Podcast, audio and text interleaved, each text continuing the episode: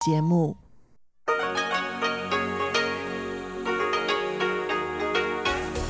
В эфире Международное радио Тайваня. Здравствуйте, дорогие радиослушатели! В эфире Международное радио Тайваня и вас из тайбэйской студии приветствует ведущая Анна Бабкова.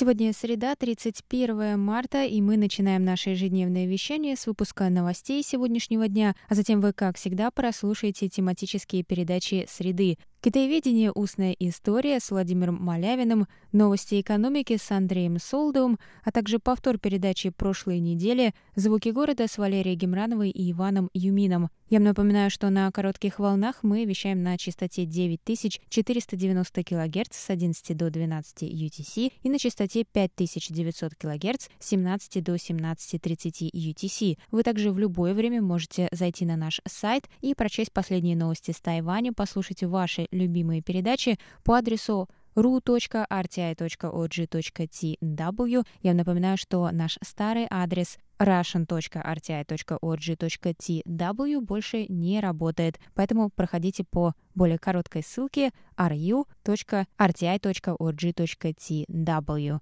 А если у вас есть какие-то вопросы или предложения, вы всегда можете связаться с русской службой через электронную почту, написав нам на адрес russsobaka.rti.org.tw. А теперь давайте к новостям.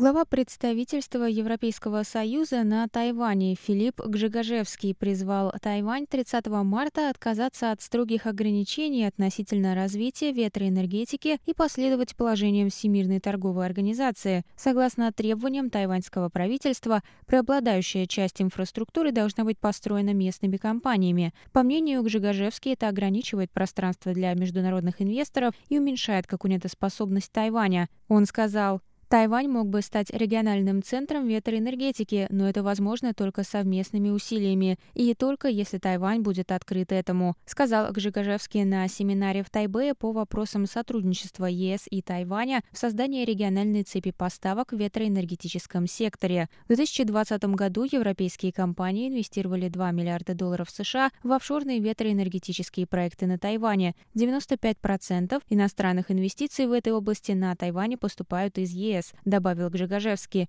Министр экономики Тайваня Ван Мэйхуа заявила 31 марта, что план развития офшорной ветроэнергетики на Тайване в таком формате не нарушает правил Всемирной торговой организации.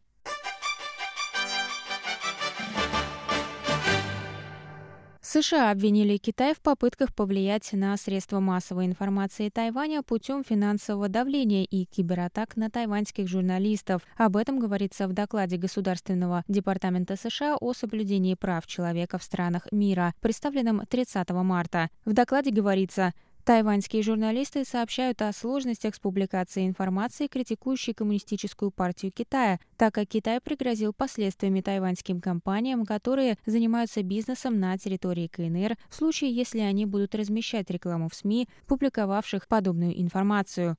КНР также подвергает тайваньских журналистов жесткой проверке на границе или отказывает им во въезде в качестве наказания СМИ, публиковавших критику в отношении Коммунистической партии Китая, указано в докладе. Известно также об инициации кибератак на телефоны и компьютеры тайваньских журналистов со стороны агентов Коммунистической партии Китая. Согласно докладу, тайваньское правительство также предприняло действия, которые могут рассматриваться как ограничивающие свободу слова.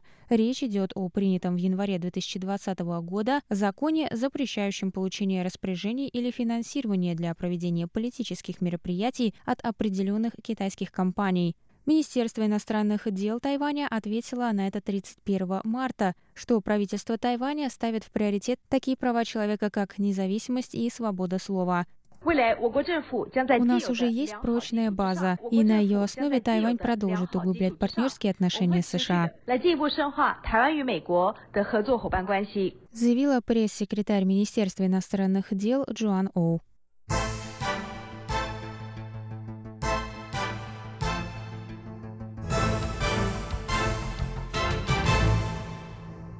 Пресс-конференция, посвященная тайваньским ананасам и продуктам из них, прошла 30 марта в Токио. На ней выступили глава Совета по делам сельского хозяйства Тайваня Чень Цзиджун и глава Совета по развитию внешней торговли Тайваня Хуан Джифан. Внимание к тайваньским ананасам возросло после запрета на их ввоз Китаем с 1 марта под предлогом заражения насекомыми.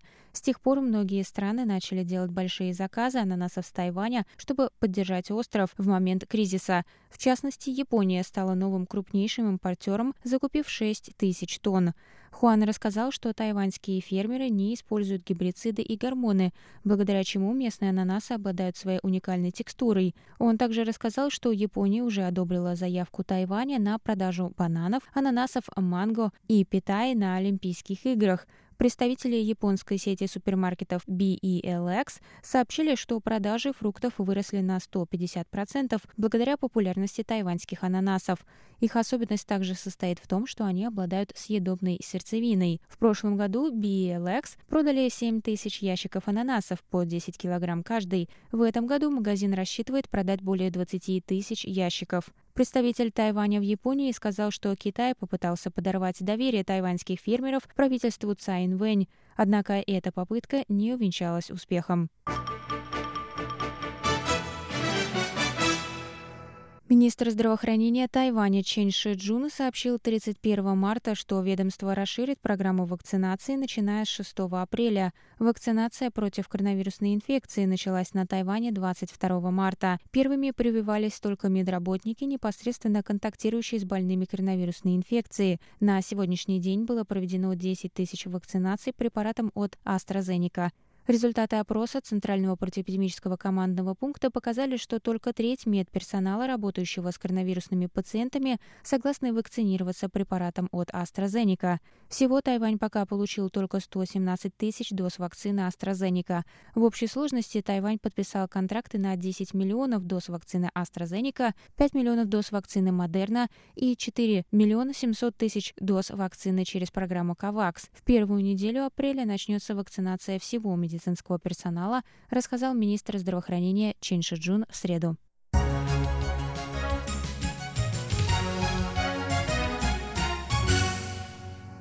Это был выпуск новостей на волнах Международного радио Тайваня за среду 31 марта. Для вас его провела и подготовила ведущая русской службы Анна Бабкова. Далее в эфире вас ждут тематические передачи среды, а я с вами на этом прощаюсь. До новых встреч!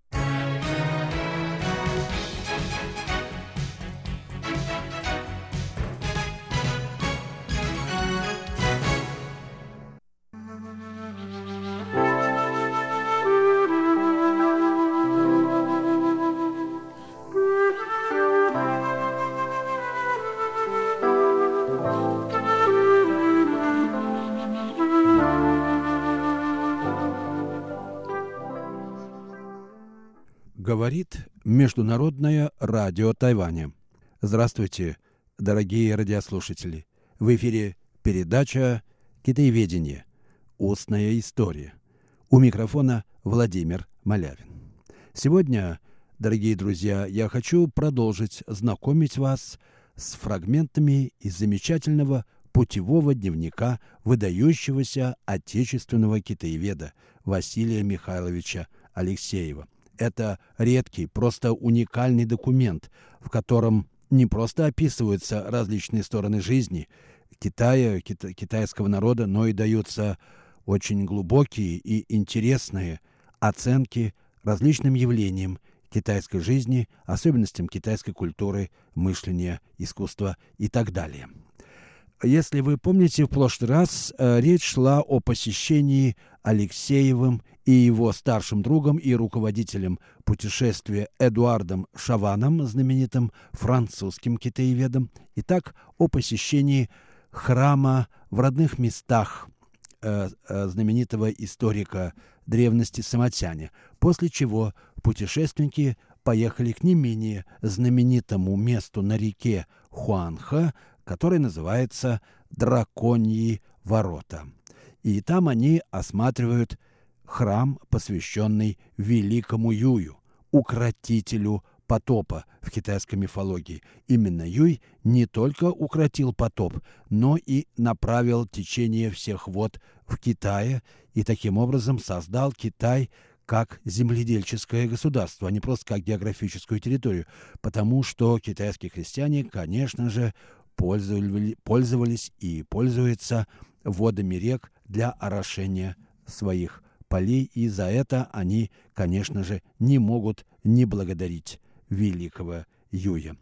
Осматривая этот храм, если вы помните, э, э, Алексеев увидел фреску с изображением танцующих красавиц, и вот эта фреска навела его на размышления о роли женщин в китайской истории.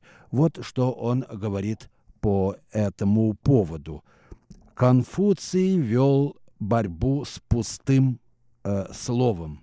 Жил он в эпоху, когда в высшем обществе царил беззастенчивый разврат. Э, конечно, это немножко напоминает стандартную формулу. Ну, когда в высших слоях общества не было беззастенчивого разврата? Но как бы там ни было, Конфуций э, очень строго боролся с этой распущенностью нравов. И далее я продолжаю цитировать Алексеева, перегибал палку круто и резко.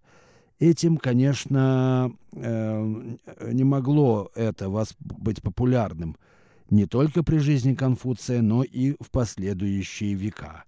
Когда государств, конфуцианское мировоззрение стало мировоззрением государственность, э, государства, э, строгость конфуцианской морали не смогла предотвратить вторжение женских имен в историю Китая, и фаворитки правителей заняли в ней место немалое. Так что и здесь Китай заключает Алексеев не исключение. Знаменитейшая красавица древности, продолжает он, которая жила в V веке до нашей эры, Сиши, обладала совершенно необыкновенным и мастерским кокетством – о ней даже сложилась историческая пословица «Раз взглянет, опрокинет город, два взглянет, погубит царство». Южный князь постарался воспитать в ней это умение, а затем подослал ее к своему сопернику, которому она до того вскружила голову, что коварному князю ничего уже не стоило его разбить и захватить его владение. Другая знаменитая красавица, жившая в первом веке до нашей эры, прозванная за неподражаемое мастерство и легкость танца летающей ласточкой, так заворожила своими чарами императора Ченди, что он забросил все государственные дела, и династия быстрыми шагами пошла к упадку. Танский император Сюаньцзун находился в полной власти своей фаворитки Ян. Негодяи и родственники ее были поставлены на все важные места. Народному негодованию не было предела, но очарованный царь ничего не хотел знать. Поднялся мятеж, и войска категорически потребовали, чтобы фаворитка, как виновница всех бед, обратившихся на страну, была казнена.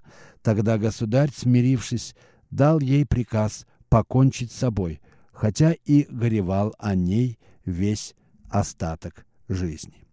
Ну, это, конечно, уже сильно э, подверженное литературным обработкам китайской истории. Не все там было так просто или так даже назидательно.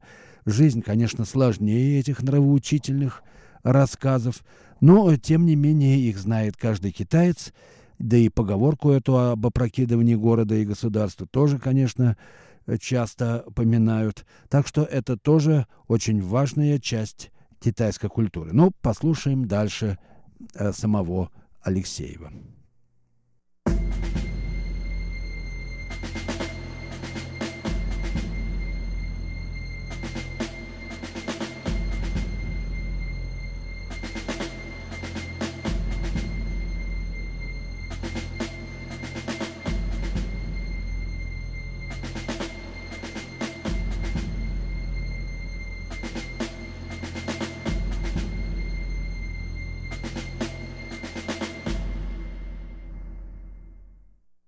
Вы слушаете передачу «Китаеведение.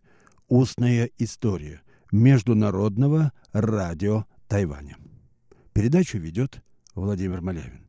Я продолжаю знакомить вас с путевым дневником нашего выдающегося китаеведа Василия Михайловича Алексеева. Дневник был написан во время путешествия по Китаю летом и осенью 1907 года – Алексеев путешествовал вместе со своим учителем, а учился он в Париже, Коллеж де Франс, с э, Эдуардом Шаваном. Итак, э, послушаем, что пишет Алексеев. Появляется Шаван, отдыхавший после пути. Конный переезд изнурил его. Судя по походке, не меньше, чем потоп императора Юя. Отправляемся искать монгольский памятник, и обретаем эту редчайшую надпись монгольского квадратного письма под рыбьей требухой. На нем потрошат рыбу. Наш рабочий принимается за дело. Эстампажи он делает с настоящим мастерством. Ловко, быстро, умело. Любуюсь его работой. Восходит луна. Этого зрелища не забуду вспоминаю строки из Либо. Сяншен, то есть наш э, начальник э, уезда, встречающий нас, подхватывает. Слова он произносит на распев. Китайцы скорее поют, чем читают стихи. Приспос... Луна засияла в горах Эмэйшань в пол колеса под осень. Лик ее входит и вместе струится в Пентянской большой реке. Ночью плыву я от чистых ручьев прямо к трехскальным горам. Думаю с грустью о вас. Луна спускается дальше в Юджоу. Все настроены поэтически. Э, Цзун рассказывает широко известное в народе предание о том, что Либо провел свою последнюю скитальческую ночь на реке Цан. Он был совершенно пьян, склонился за борт лодки, желая выловить из воды луну и, потеряв равновесие, утонул. Рабочие приготавливают доску, ставят на нее чашку с курительными свечами, кладут арбузы, яблоки, пельмени и круглые пряники. Это жертва Юэлао, лунному старцу. Сегодня 15 число восьмого лунного месяца, осенний праздник, посвященный культу Луны и ее божеств, в том числе лунного старца, который слывет божественным сватом. Он метит попарно детей, предназначая их в будущие супруги. Кроме того, Китайское предание гласит, что на Луне живет еще яшмовый заяц. Это так истолковывались пятна на Луне. В лапах заяц держит пест, и то толчет им в ступе снадобье, делающее человека бессмертным. Изображение зайца поэтому украшает пряники, принесенные в жертву Луне. К тому же все жертвы должны быть круглыми, как диск Луны, поэтому ей подносятся арбузы и яблоки. Яблоко, кроме того, звучит как пхин, то есть мир, и символически означает пожелание мира и согласия.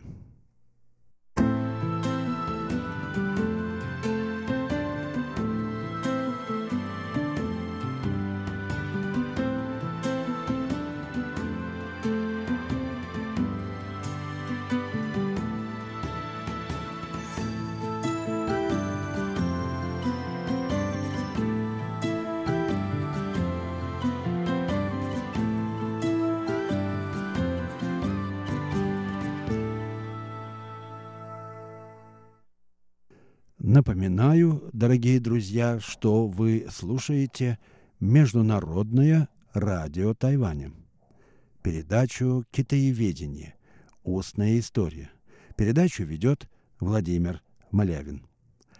Я только что рассказал вам о том, э, как описывал э, Василий Михайлович Алексеев, наш великий китаевед, э, храм Великого Юя в местечке Драконье Врата на Хуанхэ и э, культе Луны, поскольку это был день осеннего праздника, посвященного как раз Луне, о том, что приносится в жертву э, лунным богам в, э, на, в этот праздник. И э, заканчивает свое описание Алексеев вот таким разговором с рабочими, которые приносили жертву. «Чего вы просите у Елао?» – спросил я. Отвечают. «Да так, ничего. Поклоняемся ему, вот и все. У кого есть сердце, тот верует». Мне кажется, это очень характерный, очень традиционный для китайцев ответ. Вот так примерно веруют, потому что человеку хочется верить это соответствует человеческой природе. И, наверное, китайцы согласились бы с этим почти кощунственно, да и просто кощунственно звучащим в Европе вот этим э, изречением Вольтера. Если бы Бога не было, его надо было бы выдумать. А китайцы сами считали, что да, боги божественные, потому что в них веруют люди. Да и вообще божественные, покуда в них люди веруют. Вот такое, я бы сказал, я называю этот, э, эту черту китайского мировоззрения, китайского поведения э, прагматическим ритуализмом. Ритуал, который выполняет совершенно практические какие-то э, функции. Э, они объясняются человеческой природой прежде всего. Но вернемся к дневнику Алексеева. Вот запись э, следующего дня, 23 сентября. В 6 часов трогаемся в обратный путь. Мило распрощавшись с нашим э, хозяином уезда. Слуги из управы, переусердствовавшие вчера в возлияниях Луне, еле держатся на лошадях. Наши спутники по этому поводу замечают. «Э, Юаньши пьет вино, раз пьян на тысячу дней, Спрашиваю его, что сие значу, что сие значит, и получаю следующий рассказ. Некий Юаньши купил в Джуншане вина.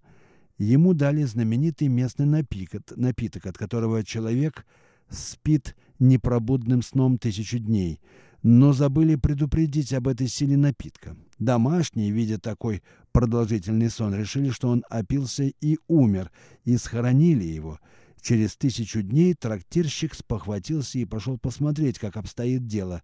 Ему сказали, что Юаньши умер уже три года назад. Открыли гроб, а пьяный только начал просыпаться. Ну, если это китайский юмор такой, то давайте посмеемся. Тут уж э, э, надо следовать китайским предложениям.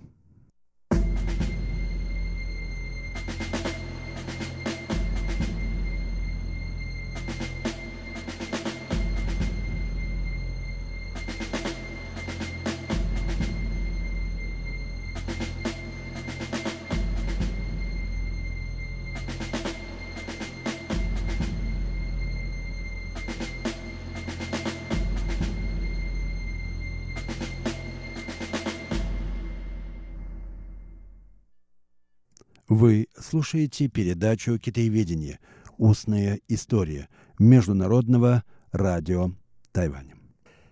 Э, я знакомлю вас, дорогие друзья, с э, фрагментами из путевого дневника Василия Михайловича Алексеева. Он написал его в 1907 году во время путешествия по Китаю. Коснувшись темы вина и винопития в Китае, Алексеев развивает ее в своем дневнике. Вот что он пишет об этом. В быту Китая вино играет огромную роль, хотя такого разнообразия вин, как в Европе, Китай не знал никогда. Дело в том, что виноградное вино не привилось в Китае, а рисовое вино и самогонка из проса и гауляна не дают такого разнообразия сортов, как виноградное. Пьют вино всегда подогретое из чайников, мало чем отличающихся от предназначенных для чая. Даже в самых захудалых харчевнях нам предлагают такой чайник. Но пьянство в Китае служит мишенью насмешек и отвращения. Между прочим, оно запрещено в китайских канонах. И я никогда не видел ни мертвецки пьяных, валяющихся на дороге, ни просто пишущих вензеля, пишет Алексеев. Отвлекусь на минуточку и скажу, что да, действительно, за те много лет, 18 лет, которые я прожил на Тайване, я никогда не видел сильно пьяного человека и, может быть, один-два раза видел, ну, в общем, выпившего по русским представлениям. Э, это явление крайне редкое и, и вообще отсутствующее, например, среди студенчества. Очень много студентов у нас в университете за 18 лет, я не видел даже чуть-чуть пьяного молодого человека. Вот такие дела. Ну, вернемся к э, э, путевому дневнику Алексеева. Он продолжает тему вина. В китайской поэзии вино почти сплошная тема, ибо не имеет той одиозности, как у нас э, опьянение превращает поэта и ученого в сверхпоэта и сверхученого. Поэзия отшельничества поэтому связана с вином, а не с аскетизмом. Ближайшая параллель – это персидская и арабская поэзия, хотя там вино виноградное, а здесь рисовое. Тема вина входит во все жанры поэзии и прозы. Тут и Либо, и Дуфу, и Тау Юаньмин, и даже Сыматянь, и т.д. и т.п.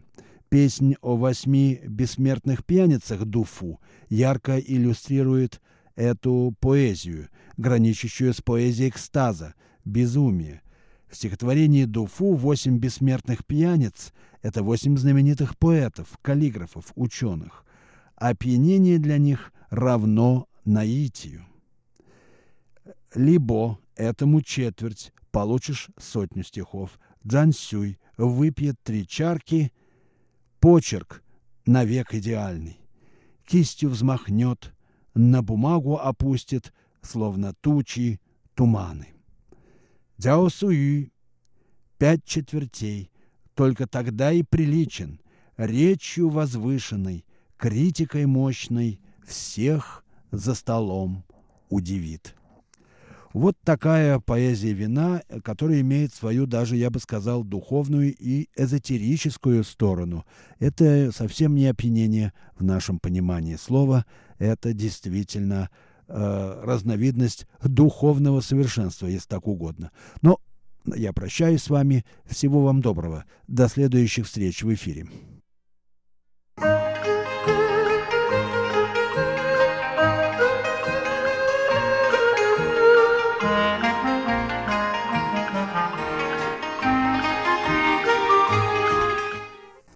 Здравствуйте, дорогие слушатели Международного радио Тайваня.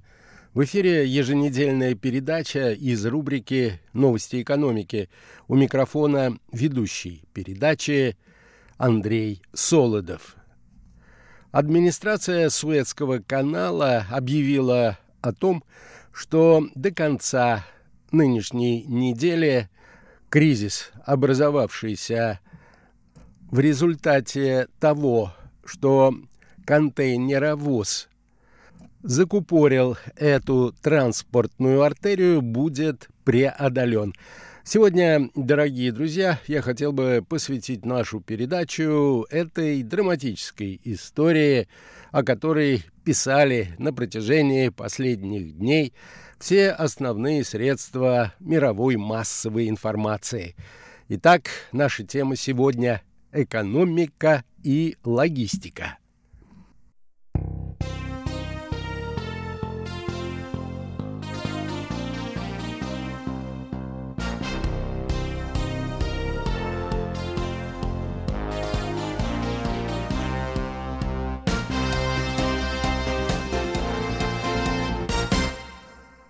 Сверхбольшой контейнеровоз «Эва Гивен» сел на мель в Суэцком канале 23 марта нынешнего года. Носом и кормой он касался противоположных берегов русла канала и таким образом полностью перекрыл все движение. Снять судно с мели удалось лишь через несколько дней. Заблокировавший движение контейнера ВОЗ оказался повинен в пробке, которая задержала движение более 450 судов, которые в том числе перевозили и свыше 10 миллионов баррелей нефти. Стоимость попавших в пробку российских грузов оценивалась примерно в 160 миллионов долларов. Происшедшее поставило под сомнение надежность существующих логистических связок между различными частями мировой экономики. В этой связи эксперты указывают, что можно считать вопросом времени появления дополнительных коротких маршрутов доставки грузов. В частности, как утверждают в России, в этом смысле большой потенциал имеет Северный морской путь.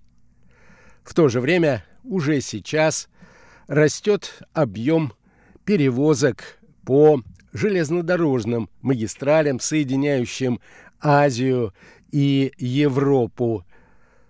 Усиливается и значение перевозок по воздуху.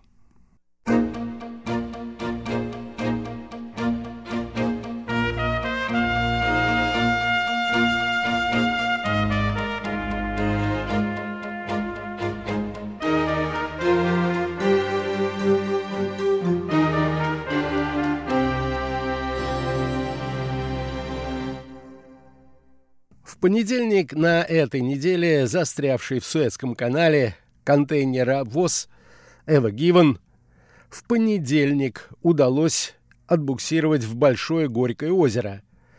Там судно будет подвергнуто осмотру и, возможно, ремонту. Необходимо также привести в порядок дно канала, которое углубили, чтобы освободить севший на мель контейнера ВОЗ. Простой Суэцкого канала ежедневно обходится Египту примерно в 15 миллионов долларов, а мировому бизнесу в 6-10 миллиардов долларов. Удорожание фрахта, контейнерный кризис и ненадежность морских перевозок заставляют бизнес менять цепочки поставок и искать альтернативные каналы. В очередях по обе стороны канала стоит уже несколько сотен судов. По сообщениям информационных агентств, на ликвидацию самой большой пробки в истории мореходства уйдет от 10 дней до двух недель. Некоторые перевозчики решили не ждать и отправили суда в обход Африки. Тут, как в прошлом, в XVIII веке, это передвижение займет 7-10 дней и будет стоить примерно 25 тысяч долларов в день. И это только дополнительные затраты на топливо. По данным некоторых международных изданий, ряд операторов собираются взимать дополнительную плату с клиентов, чтобы покрыть издержки. В результате чего стоимость перевозки одного контейнера из Азии в Европу уже выросла в три с половиной раза по сравнению с с летними ценами 2020 года. К их числу можно отнести следующее. Китай уже наращивает экспорт, что связано с подъемом китайской экономики и возвращением к докризисным параметрам со второй половины прошедшего 2020 года. В результате из-за нехватки пустых контейнеров в портах отгрузки товаров растет время доставки, заторы в цепочках поставок и все еще не восстановившиеся мощности пассажирских авиаперевозок заставляют цены идти вверх. Для стабилизации перевозок потребуется несколько месяцев, считают эксперты. Производственные и торговые компании будут увеличивать запасы, а также в большей степени полагаться на поставщиков, которые находятся географически ближе. То есть продолжится тенденция к регионализации международной торговли, которая стала проявляться в прошлом году, отмечают аналитики международных рынков. Текущие проблемы в грузоперевозках после аварии в Суэцком канале усугубляются тем, что за последние годы цепочки поставок стали все более, так сказать, тонкими, то есть все более зависимыми от того, как происходит обеспечение сырьем и товарами и собственной продукцией. Для снижения себестоимости многие компании сокращали объемы складских запасов в рамках подхода, который принято называть бережливое производство – Обратной стороной этого стало то, что цепочки поставок стали весьма зависимыми от любых сбоев. Рост цен на морские перевозки особенно затрагивает биржевые товары, а также крупный опт, утверждают специалисты. Это заставляет поставщиков искать альтернативные маршруты или даже переключаться на другие виды доставки там, где это возможно.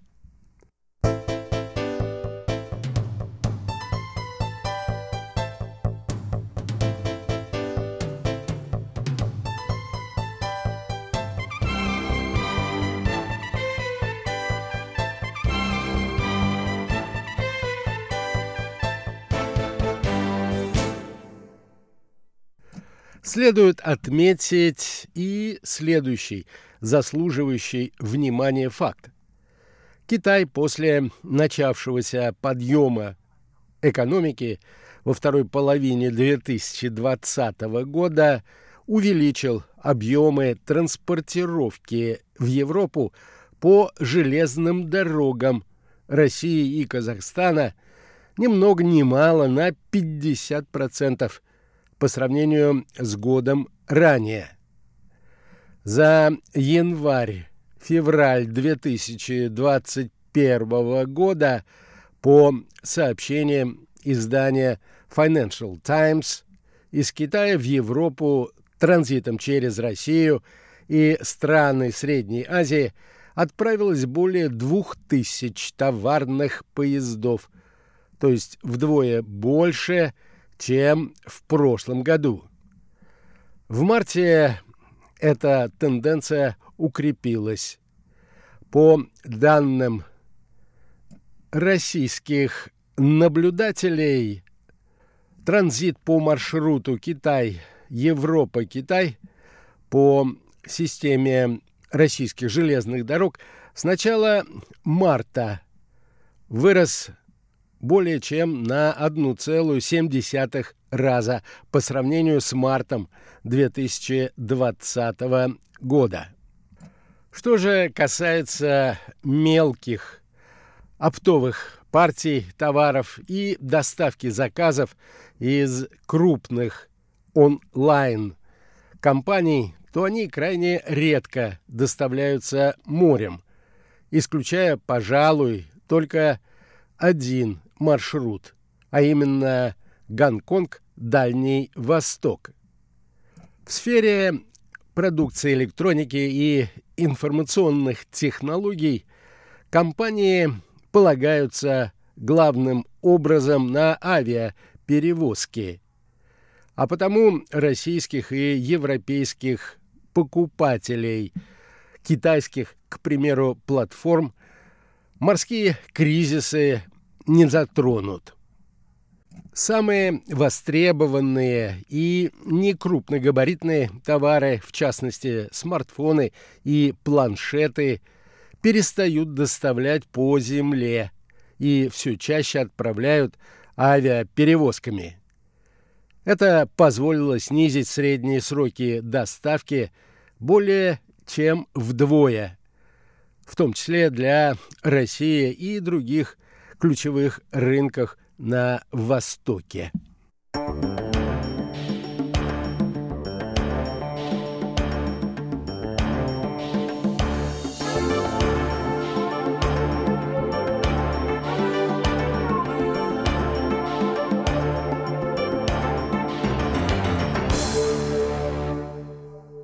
Интересные статистические данные относительно последствий происшедшего в Суэцком канале приводят специалисты информационного издания Bloomberg.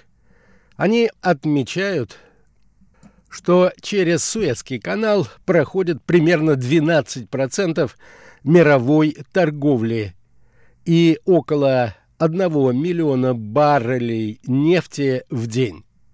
А то, что произошло, было самой большой задержкой в работе этой транспортной артерии, начиная с 1967 года, так называемой шестидневной войны между Израилем и его арабскими соседями. По их мнению, издержки, которые явились результатом происшедшего, а именно примерно 10 миллиардов долларов убытков для международного бизнеса, это, конечно, серьезный удар. Однако его результаты будут преодолены относительно безболезненно, если учесть общий объем мировой торговли, который составляет приблизительно 18 триллионов долларов в год. На этом, дорогие друзья, позвольте мне завершить нашу очередную передачу из рубрики «Новости экономики». Сегодня речь шла об аварии, происшедшей на Суэцком канале, в результате чего на несколько дней было полностью прекращено движение судов и товаров. Всего вам доброго, дорогие друзья, и до новых встреч!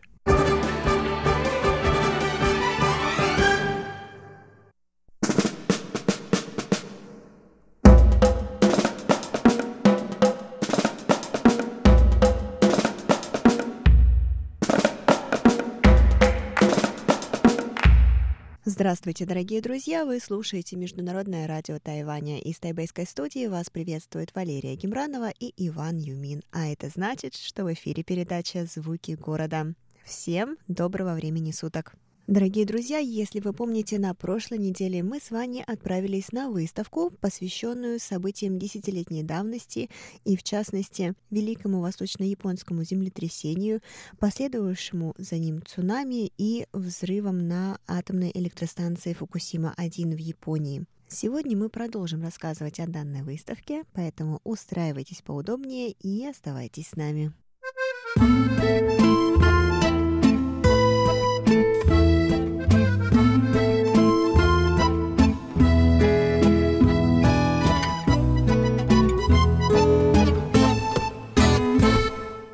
Я только понять не могу, почему такая форма вот у этих. Это даже не сувенир, статуя, так форма какая-то очень странная. Она похожа на манго, с одной стороны, с другой стороны похоже такое на яйцо большое, надкусанное, правда. Вот. И очень интересно. А, Ванюш, это прототип нашей неваляшки русской. Вот, но это такая, наверное, японская либо тайваньская неваляшка. Вот поэтому на такой форме, чтобы она не падала. Да, и на самом деле здесь имеет очень глубокое значение. А, то есть все пожелали а, японцам, как вот эта игрушка, несмотря на трагедию, никогда не падать духом. Не падать духом и всегда еще раз вставать и дальше э, идти. Ой. Вот здесь даже написано, что даже известный французский актер Жон Хену тоже нарисовал. Как ты сказала, что вот такая трагедия в Японии во всем мире все знали, и все тоже хотели показать свои пожелания. Кстати, я думала, что ее специально изобрели, а оказалось, что это традиционная японская игрушка. Вот в чем дело. Не игрушка, возможно, возможно, это вот то, что-то наподобие, да, с- э, предмет искусства. Мгм, мгм. И мне казалось, что ее специально для этого изобрели, как здорово. И в итоге она переродилась вот в такой символ Мгм. а, стойкости духа, наверное, и борьбы японского народа за свою жизнь. И самое главное, что это искусство, это местное искусство именно в Фукусиме.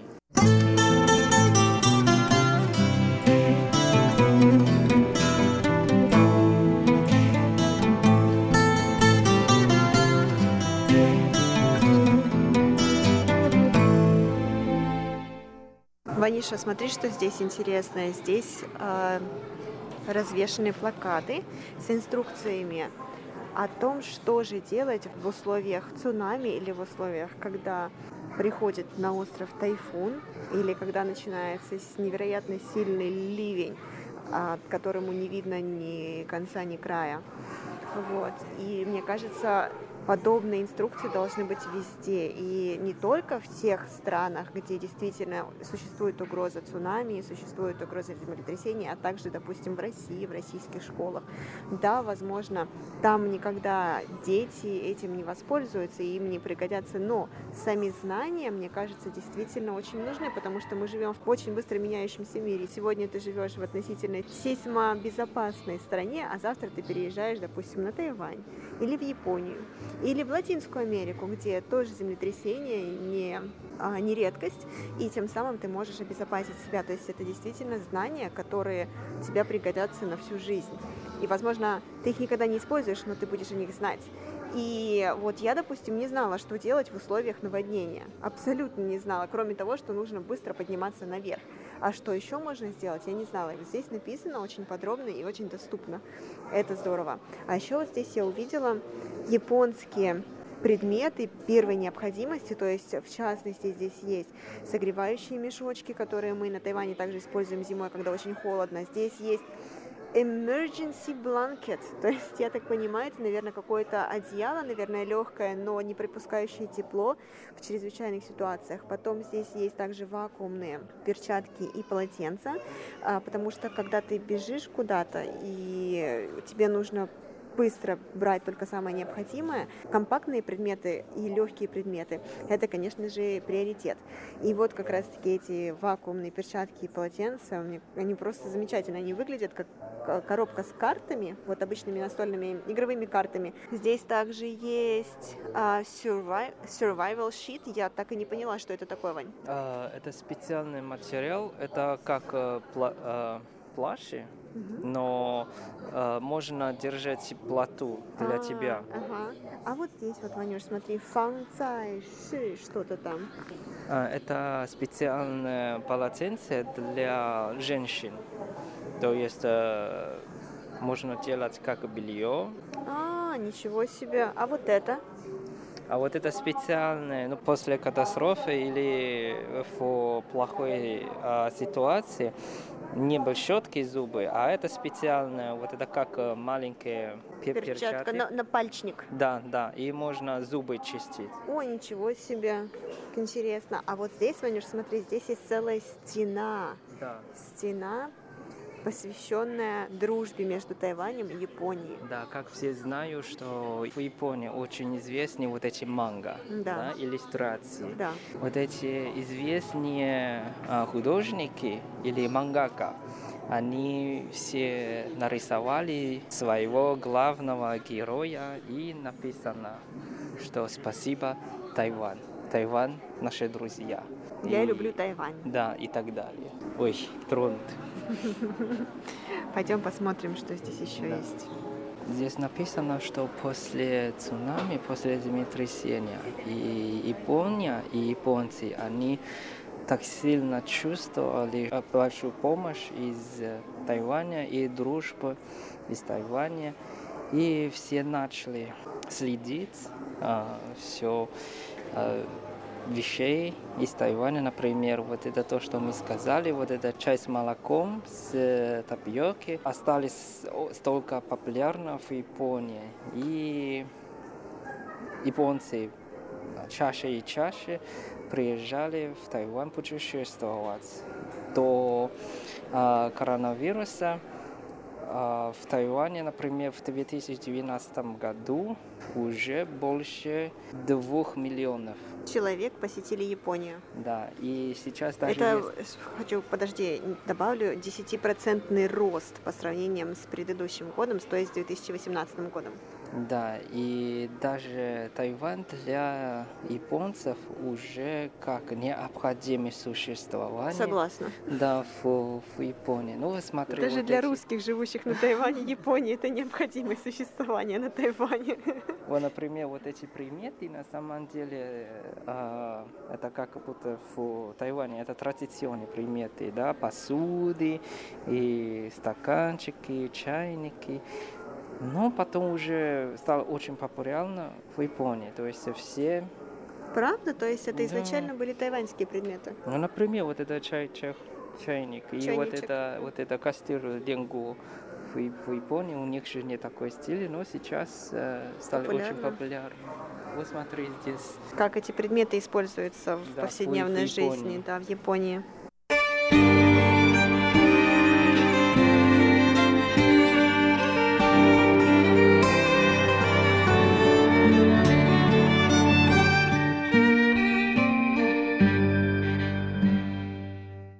Ну что, Ванюш, выставка маленькая, но меня она тронула до глубины души. не, не говорит. У меня, правда, очень много эмоций внутри. Они, они, правда, молодцы. Они так э, прожили и до сих пор они хорошо восстановили все. Я, правда, очень надеюсь, что отношения между Тайванем и Японией только лучше и лучше. И, правда, мы как настоящие друзья. Согласна. А, Мне безумно понравилось на выставке, что они собрали, с одной стороны, вроде бы и какие-то с первого взгляда незамысловатые предметы, которые мы используем в повседневной жизни, которые нас постоянно окружают. Но с другой стороны, когда ты начинаешь задумываться, эти предметы наполнены таким глубоким смыслом, что тебе становится от этого даже, наверное, как-то не по себе. И там, кстати, на выставке тоже было описано, то есть целая стена была посвящена тому, а, какие культурные взаимодействия, какое сотрудничество в образовании, там, в, в туристических сферах а, поддерживалось и поддерживается на протяжении этих 10 лет между Тайванем и Японией. Я действительно считаю, что Тайвань, если даже, наверное, не друг Японии, а, наверное, как младший брат Японии в этом плане. Ну и правда, мы, правда, такое ощущение, что уже как э, семья, да? А что значит семья? Это когда нужна помощь, безусловно поможешь, да, и не считаешь, что «О, я помогу, и тебе надо что-то мне отдать. Нет, нам, нам не нужен вот это, потому что мы знаем, что это правда большое страдание, и мы, конечно, хотим, чтобы все нормально жили. Очень трогательно, и особенно, когда я вижу фотографию после цунами, да, Правда, это ужасный вид, это как ад, разрушенные дома, там еще автомобили, и все, все, все. Это не знаешь, что это. Но через два года в одинаковом месте они построили новый дом и начали свою а, новую жизнь. Я уважаю, правда, их Япония и японцы, японцев. То есть э, они на самом деле очень сильны после э, трагедии и такой большой несчастья. Они могли восстановиться и еще вперед. Еще я видел, как написано там на японском языке, что если жив, то можно дальше идти. Вот это очень, очень сильно мне, вот эта эмоция сильная. Да, то есть э, все, что тебя не убивает, делает тебя только сильнее, и пока ты не мертв, ты жив, и поэтому давай вперед и не сдавайся. Ваня, что это такое? Это барабаны? Да, барабаны. А, я знаю.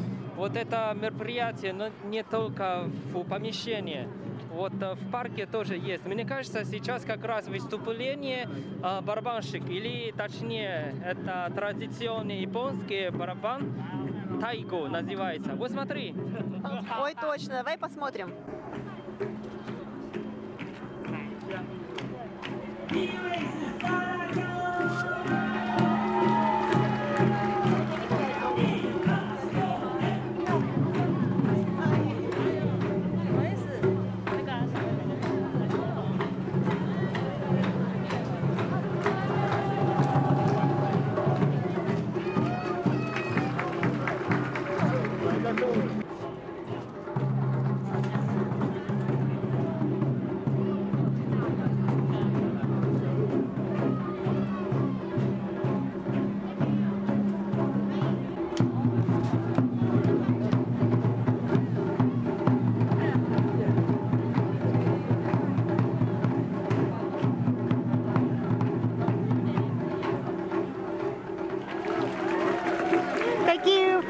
а, талантливые детки, которые играют на барабанах.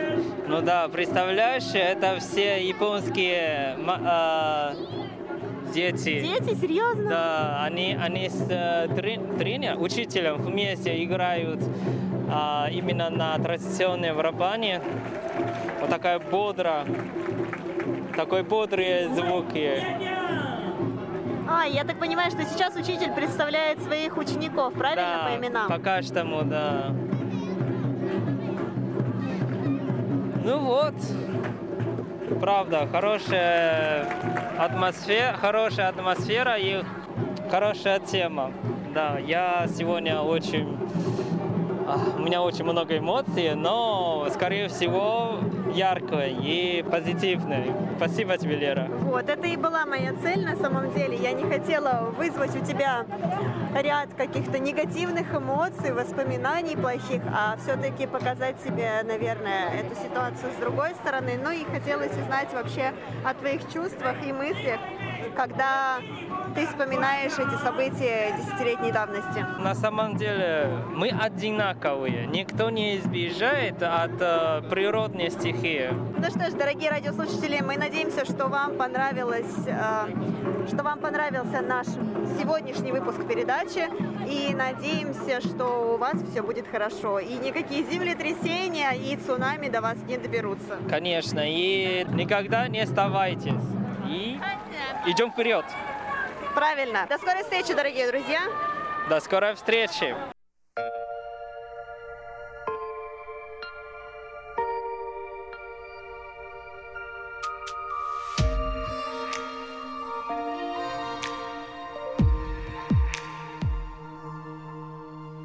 爱，失去的爱，讨不回来。 还有话想对你说，舍不得说，来不及说，离别的话最难说出口。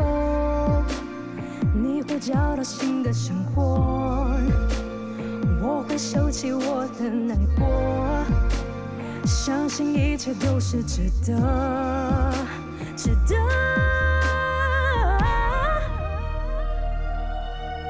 就放